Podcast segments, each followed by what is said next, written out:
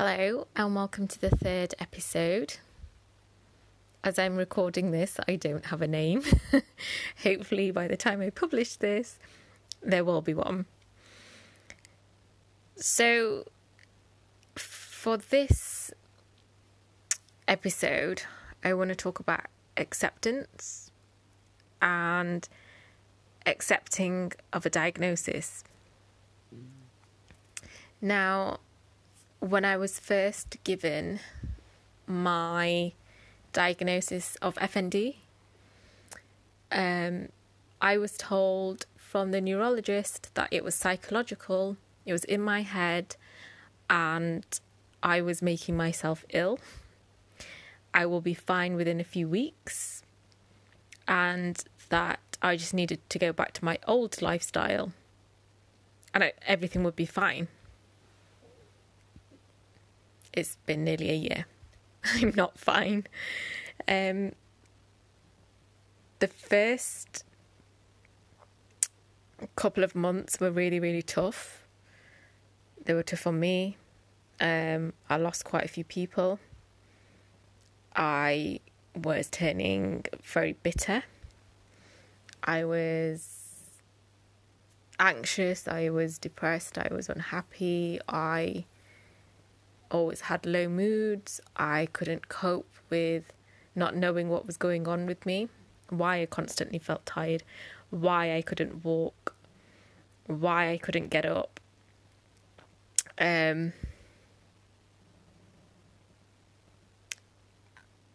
it was hard to accept because everyone said I'd be fine. It was all in my head, just be more positive. And I think there's a common theme within people who have chronic illnesses or an illness that can't be seen on a scan, for example, an MRI scan. You can have the same symptoms as someone who has MS, a brain tumour, epilepsy, but because it doesn't show up on a scan, for some reason in the medical world, it's like, oh, just go home, you're fine. Go ahead. And I felt like a lot of people just couldn't be bothered because it's not as interesting. And I don't want to knock everyone who works in the medical world because they do an amazing job. They save lives. You know, they do so much. And I have quite a lot of family work in the NHS and the medical world. It's a tough one. Because for me, it's always been, you know, you go to the doctor, they tell you what's wrong with you, there's treatment, there's tablets or whatever, and I've spoken about this in the previous episode, I think, that it's really hard when you don't have anyone on your side, you don't have any support, because it's almost like no one will believe you. And I've seen some memes about chronic illnesses where they talk about if you're watching a TV show, and they don't know what's medically wrong with you. They do everything they can to investigate what's wrong with you. But in the real world, it's like, we don't know what's wrong with you. Bye, go home. And a lot of people have felt that way that I have spoken to. I've joined lots of support groups. And I guess I just needed somewhere to vent. And I felt so isolated because no one could say anything to me that would make me feel better. Even when I got told to accept it, I fought it. The first month I ignored it. I ignored my symptoms. I was like, yeah, there's nothing wrong. Something's happening. I don't know what's going on in my life. Having a bit of a breakdown. And then I fought it. I ran 3 5Ks a week. I tried to do loads of weights. I tried to start a new business. I started to try another one. I was all over the place and I just was becoming someone I didn't want to be. I wasn't focused. I just couldn't do it anymore. And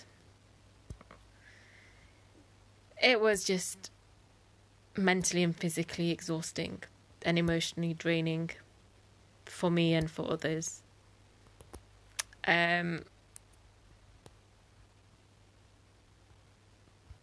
But I've had some amazing support from my mum, dad and brother, even though they aren't medically trained. They've, learnt to help support me through this. And I guess for me, when I decided that I couldn't hide the illness anymore because it was too exhausting, I decided, I've got to say something. I've got to ask for help. And I asked for help in the support groups, and someone said, well, change your GP. And I was like, oh, I've vented to them. I've told the practice manager. I just changed GP. So I did that. And that was the first step of acknowledging that I needed extra support. So I did it. And I had my blood test done again. And I felt like for the first time I was being listened to again. Once I did that, I told a close friend of mine what was going on, as she had noticed some of my symptoms, and we were spending a lot of time together, going through socially distanced walks.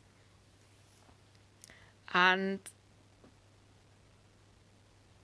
then I started to speak to someone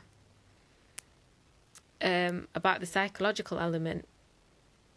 I tried CBT, and they actually turned around and said to me, we can't help you because your symptoms are physical.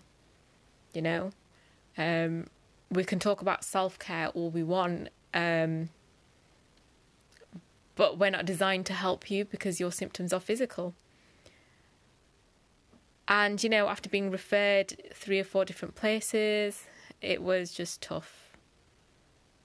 And my friend told me about complaining to pals. So I went through them to get some more help.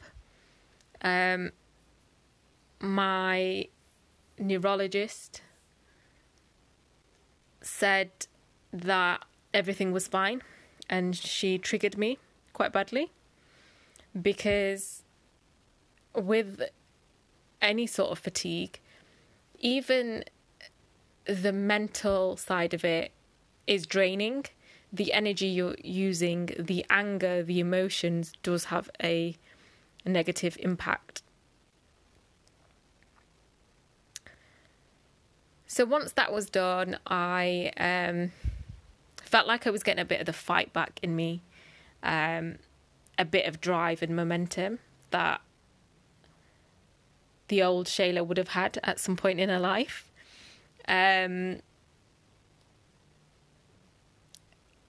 And I thought, I am going to fight this. So I did that. And I guess when I started to tell a few friends what I'd gone through, and it opened up, it became easier, less of a burden.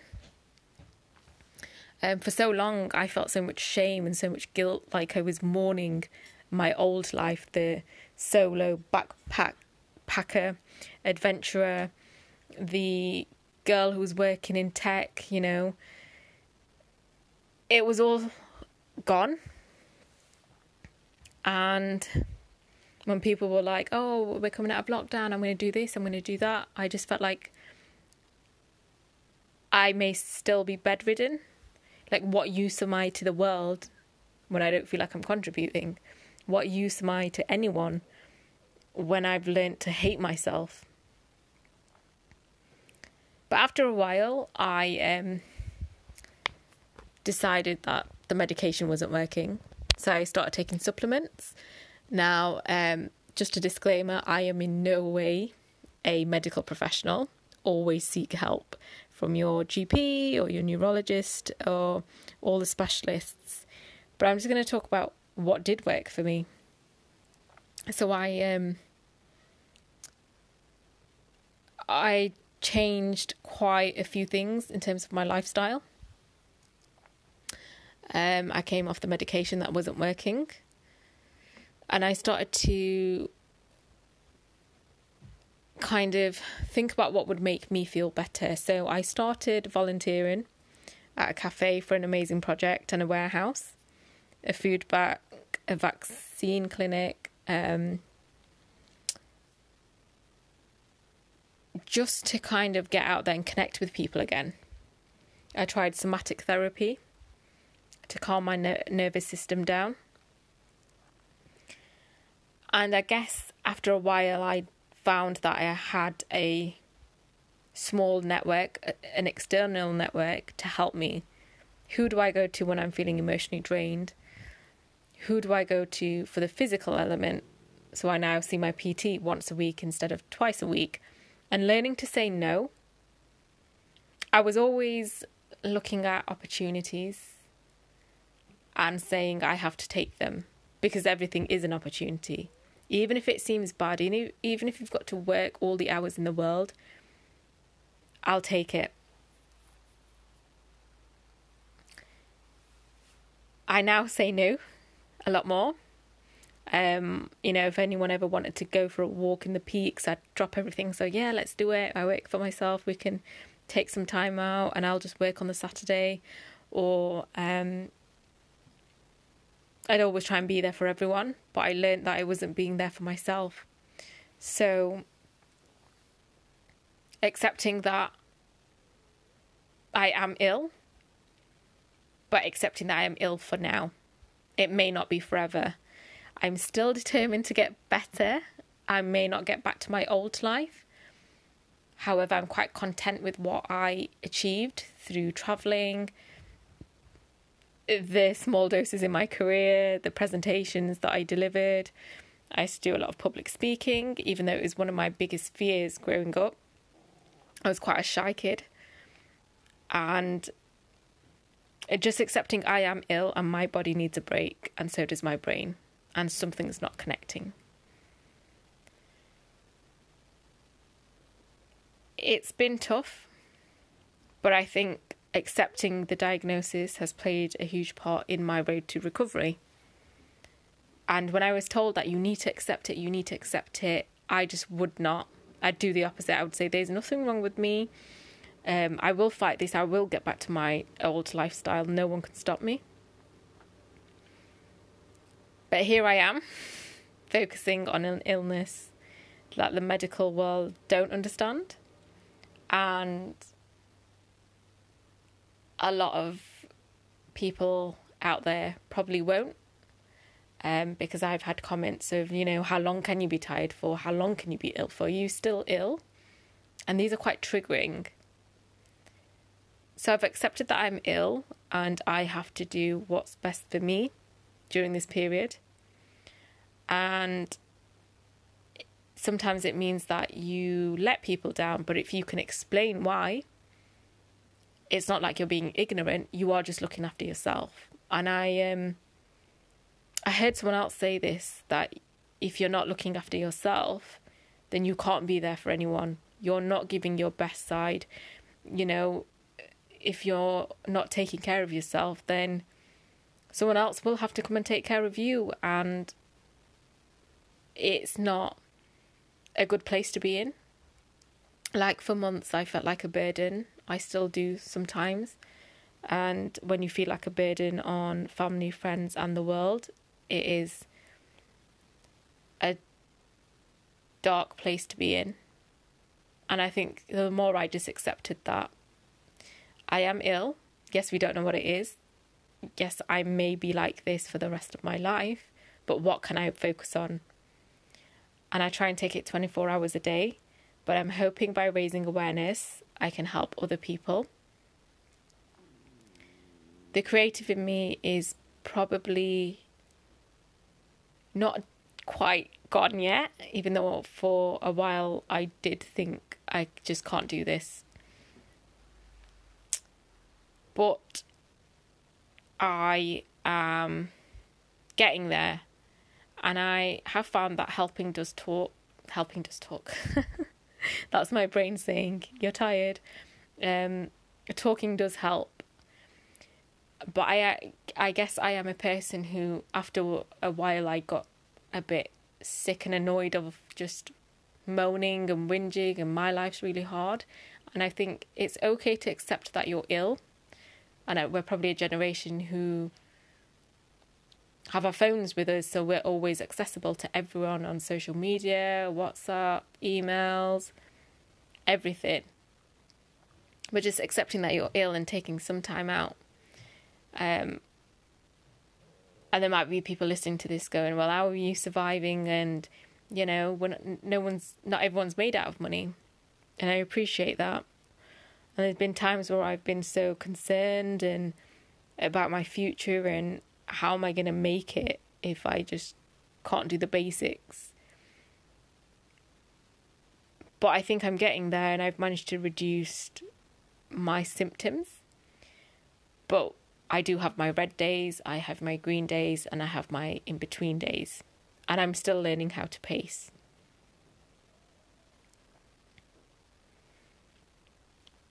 But with pacing comes sacrifices. And they are sacrifices that I'm now seeing that are short-term, that will help me in the long-term.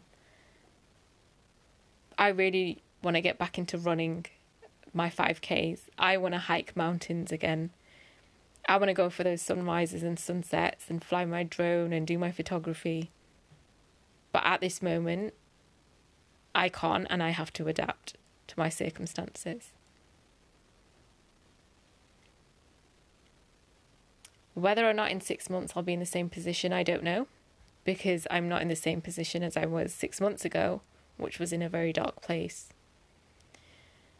I feel less of a burden, because I feel like with this podcast there may be a purpose.